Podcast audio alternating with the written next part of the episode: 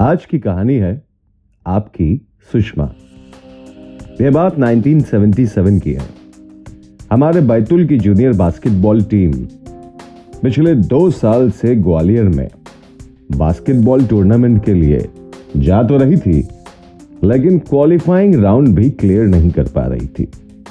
और इस साल टीम का कैप्टन मैं था। और हमारे कोच मोहन सर को मुझसे कुछ ज़्यादा ही उम्मीद थी। और इस उम्मीद का पहाड़ इतना बड़ा था कि मैंने भी ठान लिया था। इस बार हम मेडल ज़रूर लेकर आएँगे। लेकिन यह सोचना जितना आसान था, हकीकत उतनी ही मुश्किल थी। क्योंकि हमारी टीम के ज़्यादातर लड़के बास्केटबॉल खेलने कम, बल्कि प्रैक्टिस के बाद दूध केला खाने आते थे। मेरे लिए चुनौती बड़ी थी, लेकिन उससे भी बड़ा था जुनून जीत का। और कहते हैं ना, अगर ठान लो तो कुछ भी मुश्किल नहीं लगता। और एक दिन मैच प्रैक्टिस के बाद मैंने अपनी टीम से कहा, कब तक यूँ ही मुफ़्त के दूध केले खाते रहोगे? कभी जीत का स्वाद चखोगे या नहीं? और इस लाइन ने तो जैसे कमाल ही कर दिया। सभी प्लेयर्स ने वादा किया, वो मेडल जीतने के लिए जी जान लगा देंगे। और फिर क्या था? हम सभी सुबह छह बजे स्कूल पहुँच जाते। और एक बार सुबह और फिर स्कूल के बाद दो घंटे प्रैक्टिस करते। और फिर वो दिन आ गया, जब हम लोग ग्वालियर के लिए रवाना हो गए। मोहन सर को विश्वास था, इस बार हमारी बैतुल की टीम कुछ तो करके दिखाएगी। क्वालिफाइंग मैच में हमारा पहला मैच जबलपुर की टीम के साथ था। हम सभी बहुत नर्वस थे, क्योंकि जबलपुर की टीम पिछले साल सिल्वर मेडल जीती थी। लेकिन कहते हैं ना, जुनून से बढ़कर कोई चश्मा नहीं होता। अब फिर वही हुआ जो किसी ने नहीं सोचा था। बैतुल ने जबलपुर को बुरी तरह हरा दिया। और हमने टूर्नामेंट क्वालिफाई कर लिया। इस जीत ने सभी में आत्मविश्वास भर दिया था। पूरी टीम जोश से भरी हुई थी। आखिर जीत का स्वाद जो चखा था। फिर हमारा अगला मैच सागर की टीम के साथ हुआ। और वो मैच भी हमने जीत लिया। इस मैच को जीतने के बाद हमारी टीम का हौसला बुलंद था। एक के बाद एक मैच हम जीतते चले गए। और सेमीफाइनल में भी पहुँच गए। सेमीफाइनल में हमारा मुकाबला भोपाल की टीम के साथ था। बहुत ही रोमांचक मैच हुआ। और जैसा किसी ने नहीं सोचा था, हमने भोपाल को भी हरा दिया। अब जीत बस एक कदम दूर थी। फाइनल में हमारा मुकाबला इंदौर की टीम के साथ था, जो इस टूर्नामेंट की सबसे अच्छी टीम थी। बहुत ही कड़ा मुकाबला हुआ। कभी इंदौर आगे तो कभी बैतुल मैच के आखिरी तीन मिनट बचे थे और हमने इंदौर से लीड ले ली थी। अब तो जीत पक्की थी हमारी। लेकिन आखिरी डेढ़ मिनट में पासा पलट गया और इंदौर ने मैच जीत लिया। इंदौर ने भले हमें हरा दिया, लेकिन टूर्नामेंट में हमने सिल्वर जीत लिया। और ऐसा बैतुल की हिस्ट्री में पहली बार हुआ था। जब हम बैतुल वापस पहुँचे तो लोगों का हुजूम हमारे स्वागत के लिए खड़ा था। बैंड बाजा बज रहे थे। फूलों की बौछार हो रही थी। ऐसा लग रहा था कि हम कोई सेलिब्रिटी हो। पूरा बैतुल हमारी जीत की खुशी मना रहा था। घर वाले मोहल्ले वाले और रिश्तेदार सभी बहुत खुश थे और हमारी टीम भी। सच में, जीत का स्वाद बहुत अलग होता है। फिर एक दिन मैं घर के बाहर पेड़ पौधों में पानी डाल रहा था कि तभी डाकिया चाचा आए और बोले, बेटा, तुम्हारे नाम की चिट्ठी आई है? मैंने उनके हाथ से चिट्ठी ली और गौर से देखते हुए बोला, चाचा, आपको कैसे पता ये मेरी ही चिट्ठी है? इसमें तो मेरे नाम के सिवाय सिर्फ़ बैतुल ही लिखा है। क्या पता किसी और आशीष की हो? और चाचा हँसते हुए बोले, आशीष देश पांडे बैतुल में सिर्फ़ एक ही है। और ये कहकर वो चले गए। और मैं चिट्ठी लिए अपने कमरे में आया और मैंने लिफाफा खोला और चिट्ठी पढ़ने लगा।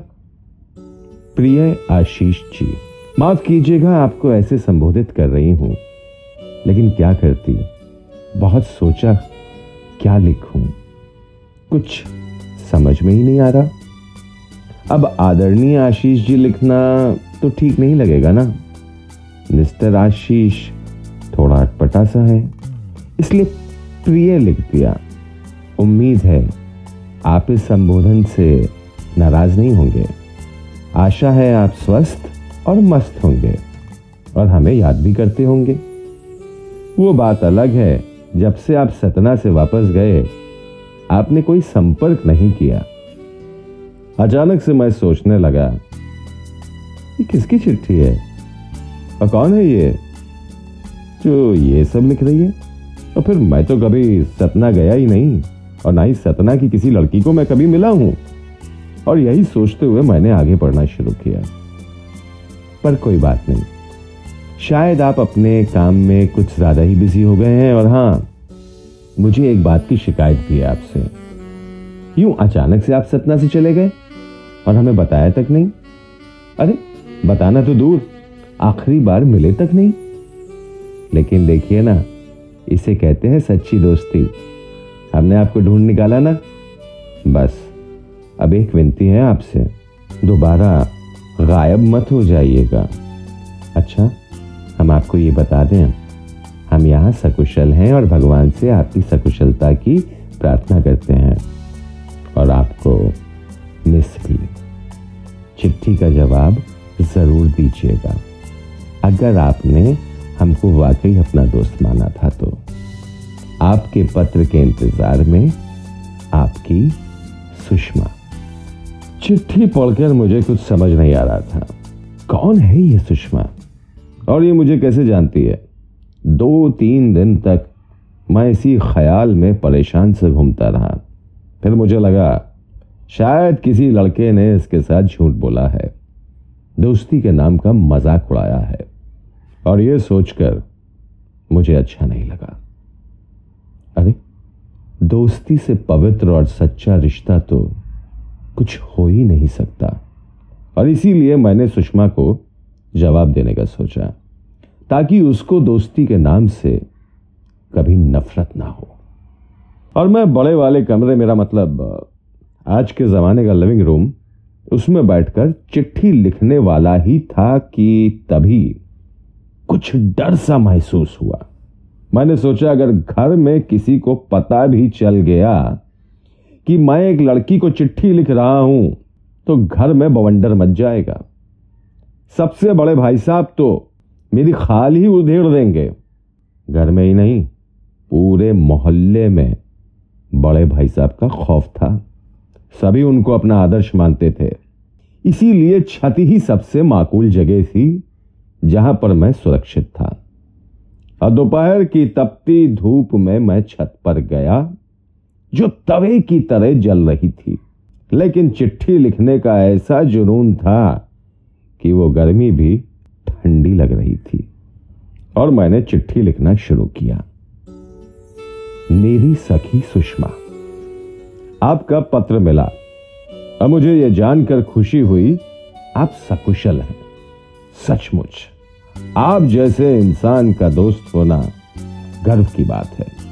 लेकिन मैं आपसे झूठ नहीं बोल सकता। मैं आपका वो आशीष देश पांडे नहीं हूँ जैसा कि आप समझ रही हैं। लेकिन तभी मेरी कलम लिखते लिखते रुक गई। मैं सोचने लगा, क्या यह कटु सच?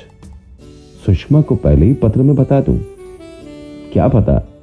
सच्चाई जानकर उसको कैसा लगेगा? नहीं नहीं। मैं ऐसे ही किसी का दिल नहीं तोड़ सकता। इसीलिए मैंने सोचा, झूठ नहीं लिखूँगा, पर सच भी नहीं बताऊँगा। इसलिए मैंने लिखा, मेरी सखी सुषमा, आपका पत्र मिला और मुझे यह जानकर खुशी हुई, आप अच्छे से हैं। सचमुच, आप जैसे इंसान का दोस्त होना मेरे लिए गर्व की बात है। वैसे ये दुनिया कितनी अजीब है। यहाँ सालों साथ रहकर भी लोग एक दूसरे को नहीं जान पाते। और कभी कभी एक मुलाकात भी किसी को जानने के लिए काफ़ी होती है। एक मुलाकात इसलिए लिखा क्योंकि सुषमा के पत्र से मेरी सुषमा से पहली मुलाकात हो चुकी थी। और हाँ एक बात कहूँ, आप लिखती बहुत अच्छा है और अच्छा वही लिख सकता है जिसकी सोच अच्छी हो जिसका मन सच्चा हो। बाकी आपके जवाब के इंतज़ार में और हाँ, मुझे याद करने के लिए धन्यवाद। आपका आशीष। बड़ी मुश्किल से चिट्ठी लिख पाया, क्योंकि पसीने की बूंदें बारिश की तरह कागज़ पर गिर रही थीं। तीन नहीं, चौथी बार जाकर चिट्ठी पूरी हुई। और फिर मैं दबे पाँव सीढ़ियाँ उतर के पीछे वाले कमरे में आ गया और सोचने लगा कि क्या करूँ। अभी जाकर चिट्ठी पोस्ट बॉक्स में डाल दूँ या फिर शाम को जब खेलने जाऊँगा। फिर सोचा दोपहर का वक्त सही रहेगा, क्योंकि गर्मी की दोपहर में सब सो रहे होंगे। और मैंने चप्पल पहनी और झोला कंधे पर लटका कर धीरे धीरे बड़े कमरे की तरफ़ बढ़ने लगा। बड़े कमरे में बड़े भाई साहब दोपहर का खाना खाकर आराम से दो घंटे सोते थे। मैंने धीरे से कमरे में झांका। बड़े भाई साहब तखत पर पंखे के नीचे खुर्राटे ले रहे थे। मेरी तो जैसे सांसों में सांस आ गई और मैंने आगे बढ़ना शुरू किया। अभी भी दरवाजे और मुझमें काफ़ी फासला था। मैं डरते हुए दरवाजे तक पहुँचा और जैसे ही साकल खोलने लगा सांकल आवाज़ करने लगी। अब बड़े भाई साहब की नींद टूट सी गई और उन्होंने मुझे अपनी भारी आवाज़ में पूछा ये क्या कर रहे हो? दिखाई नहीं देता मैं सो रहा हूँ। तो मैंने डरते हुए कहा ब, ब, भाई साहब वो साकल ठीक कर रहा था। ते, तेल डालने की सोच रहा था। हैं? अब भाई साहब ने आधी नींद में कहा, अभी नहीं, बाद में ठीक करना। चलो जाओ यहाँ से। और मैं तेज़ी से अंदर आ गया। मेरी धड़कनें राजधानी से तेज चल रही थी और हलक डर के मारे सूख गया था। लेकिन गनीमत थी, मेरी चिट्ठी नहीं पकड़ी गई। दोपहर से शाम तक यही सोचता रहा कि पोस्ट बॉक्स में चिट्ठी कैसे डालूं। घर में बस। भाई साहब का, अब बाहर जानने वालों का खतरा। उस जमाने में बाहर वाले भी घर वालों से कम नहीं होते थे। हर चीज़ का पूरा ब्यौरा देना पड़ता था। फिर कहीं एक दिन मुझे मौका लगा और मैंने चिट्ठी पोस्ट बॉक्स में डाल दी। इधर दिवाली आने वाली थी और घर में साफ़ सफ़ाई का अभियान शुरू हो चुका था। मुझे डर था। कहीं सुषमा की वो चिट्ठी किसी के हाथ ना लग जाए। इसलिए मैंने उसकी चिट्ठी को अपने संदूक में छुपा के रख दिया। छोटी दिवाली के एक दिन पहले मैं कुछ मिठाई और पूजा सामग्री लेने बाज़ार में गया था कि तभी सामने से डाकिया चाचा को आते देखा और मैं स्वयं ही उनके पास पहुँच गया। क्या बात है आशीष? तुम्हें कैसे पता चला बेटा तुम्हारी चिट्ठी आई है? प्रणाम चाचा। चिट्ठी नहीं नहीं, मैं तो आपको बस यूँ ही प्रणाम करने आया था। खुश रहो खुश रहो बेटा। लेकिन हाँ तुम्हारी चिट्ठी आई है। ये लो। मैंने झट से चिट्ठी ली और पजामे की अंदर वाली जेब में छुपा के रख ली। मुझसे रहा नहीं जा रहा था कि चिट्ठी में सुषमा ने क्या लिखा है। लेकिन चार दिन के बाद कहीं जाकर मुझे चिट्ठी पढ़ने का समय मिला। और वो भी लेटरीन में। और कोई जगह ही नहीं थी। घर में रिश्तेदार जो आए हुए थे। और वैसे भी मैं कोई खतरा मोल नहीं लेना चाहता था। या फिर मैंने चिट्ठी पढ़ना शुरू किया। मेरे प्रिय आशीष जी, सादर नमस्कार। मैं आपको बता नहीं सकती मुझे कितनी खुशी हुई जब आपकी चिट्ठी मिली मुझे। सच कहूँ, मैंने तो आशा ही छोड़ दी थी कि आप मुझे जवाब भी देंगे। लेकिन आपने जवाब दिया, जिसका मैं अपने दिल से शुक्रिया करती हूँ। आपको पता है, जिस दिन आपकी चिट्ठी मिली, उसके अगले दिन ही हमारे सतना में लायंस क्लब का पेंटिंग कंपटीशन था, जिसमें मैंने भी हिस्सा लिया। और आपको जानकर खुशी होगी, आपकी सखी सुषमा ने इस कंपटीशन में बेस्ट पेंटिंग का पुरस्कार हासिल किया है। लेकिन इसमें मेरा कम आपका श्रेय ज़्यादा है, क्योंकि आप जो मेरे साथ थे, सचमुच मैं भगवान को रोज धन्यवाद देती हूँ कि आप मुझे मिले। कम समय में ही आप मुझे बहुत अच्छे लगने लगे हैं। ऐसा कह तो सकती हूँ ना आपको? आखिर सखी हूँ आपकी। क्यों? अच्छा ये बताइए, आप कैसे हैं? और क्या चल रहा है आपके जीवन में? भगवान आपके सभी सपने पूरे करें, क्योंकि आगे नहीं लिखूँगी, शायद आप समझ गए होंगे। अपना ध्यान रखिएगा और दिन में ना सही, दो दिन में ना सही, कम से कम हफ़्ते में एक बार हमें ज़रूर याद कर लीजिएगा, खत के इंतज़ार में आपकी सखी सुषमा। एक बार नहीं, कई बार मैंने सुषमा की चिट्ठी पढ़ी। पता नहीं कैसा अनजाना लगाव और खिंचाव हो रहा था। सुषमा वाकई मेरी सखी बन चुकी थी। दिन भर, रात भर, बस उसी को याद करता रहता। मन में सुषमा की तस्वीर तक बना ली थी मैंने। जी कर रहा था, कैसे भी जाकर उससे मिलूं। लेकिन ऐसा संभव नहीं था। तब फिर मैंने सुषमा को लिखा, मेरी सखी सुषमा, तुम्हारा पत्र मिला और मुझे यह जानकर बहुत बहुत प्रसन्नता हुई कि तुमने पेंटिंग में फ़र्स्ट प्राइज जीता। वैसे भी तुम्हारे अलावा और कौन जीत सकता था? तुम्हारा पत्र भी किसी पेंटर की कल्पना से कम नहीं होता। हाँ मैं अच्छा हूँ और हफ़्ते में नहीं, दो दिन में नहीं, बल्कि हर पल में तुम्हें दो बार याद करता हूँ और बोर्ड के फाइनल एग्ज़ाम्स की तैयारी भी कर रहा हूँ। एक बार इम्तिहान हो जाए तो शायद मेरी तुमसे मुलाकात ज़रूर होगी। क्योंकि मेरा सिलेक्शन बास्केटबॉल की सीनियर टीम में हो गया है और जल्द ही रीजनल टूर्नामेंट खेलने हम सतना आने वाले हैं। सुनो, तुम अपना बहुत ध्यान रखना। कभी भी किसी चीज़ की ज़रूरत हो तो निसंकोच बता देना। और क्या लिखूं? क्योंकि जो जो मेरे मन में है, उसके लिए शब्द कम है। समझ रही हो ना? जवाब जल्दी देना। तुम्हारा आशीष। आपका आशीष। नहीं, आपका नहीं, तुम्हारा आशीष।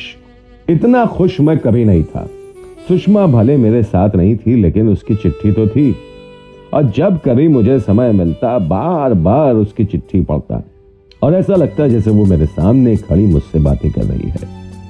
शायद उसका भी यही हाल होगा। अचानक से जीवन में ये क्या हो रहा था, मैं नहीं जानता था। बस हर पल, हर लम्हे को जी रहा था। ये कुछ दिन बाद सुषमा का जवाब आया। मेरे प्रिय आशीष, तुम जहाँ कहीं भी रहोगे हमेशा जीत तुम्हारे कदमों में होगी। क्योंकि याद रखना, सुषमा हमेशा तुम्हारे साथ है। क्योंकि तुम मुझे हर पल में दो बार याद जो करते हो और मैं, मेरे तो हर पल में तुम ही बसते हो। तुम्हारे बिना जीना अब बहुत मुश्किल हो गया है। क्या करूँ? ये दिल मेरी सुनता ही नहीं। अच्छा पता है आज क्या हुआ? मैं शाम को छज्जे पर खड़ी थी। मौसम बहुत सुहाना हो चला था। आसमान में काले काले बादल छा रहे थे और तभी दो बूंदे बारिश की मेरे पास मुस्कुराते हुए आई और मुझसे कहा, क्या सोच रही हो? तो मैंने कह दिया, सुनो, जगाओ ना मुझे। हाँ इस ख्वाब को जीने दो। किसी की यादों में बसी हूँ। मुझे इन यादों में रहने दो रहने दो। सुनो, जगाओ ना मुझे। आशीष, तुम मेरी चाहत हो या ज़िंदगी या फिर ख्वाब? मैं नहीं जानती। अब तो मेरी पहचान तुमको ही मुझसे करवानी होगी। तुम्हारे इंतज़ार में आपकी सुषमा। मेरी आँखों से आँसू की धारा बह रही थी और मैं सुषमा की चिट्ठी को दिल से लगाए बैठा था। कहने को हम अजनबी थे, लेकिन रिश्ता जैसे जन्मों जन्मों का बन चुका था। और मैंने सोचा, मुझे सुषमा से अब मिलना ही पड़ेगा। अब मैं छत पर गया और उसको चिट्ठी लिखने लगा। मेरी प्यारी सखी सुषमा, मैं जल्द तुमसे मिलने सतना आने वाला हूँ। बस, बीस दिन और। बोर्ड्स के एग्ज़ाम खत्म होते ही मैं तुम्हारे सामने हूँगा अब तो मैं भी तुम्हारे बिना एक पल नहीं जी सकता। मेरी हर सांस तुम्हारे नाम से और हर धड़कन तुम्हें पुकारती है। तभी अचानक से किसी ने मेरे हाथ से चिट्ठी छीन ली और मैंने जैसे ही पलट के देखा, बड़े भाई साहब सामने खड़े थे। उनकी आँखों में जैसे खून उतर आया था, उन्होंने चिट्ठी को फाड़ते हुए कहा यह दिन दिखाने जा रहा है तू हमें। बेशरम शर्म नहीं आती। ऐसी हरकत करते हुए। कभी सोचा तेरी इस हरकत से हमारे खानदान की कितनी बदनामी होगी? मैं चाह कर भी डर के मारे कोई जवाब नहीं दे पा रहा था। और भाई साहब, लगातार मुझे डांटते रहे। और फिर जाते हुए उन्होंने कहा, अगर तुझे बहुत बुरा लग रहा है तो ठीक है। आज अभी फैसला कर ले। या तो हमारे साथ रहेगा। या फिर इस लड़की के। लेकिन तुझे साथ एक का ही निभाना पड़ेगा। बोल, क्या है तेरा फैसला? एक मजबूर क्या फैसला लेता? बस, बेबस खड़ा उनको देखता रह गया। ज़िंदगी आगे निकल गई और प्यार पीछे रह गया। तो आप सुन रहे थे मंटो पशुपतिनाथ की अधूरी प्रेम कहानियाँ। फिर होती है मुलाकात एक नई कहानी के साथ।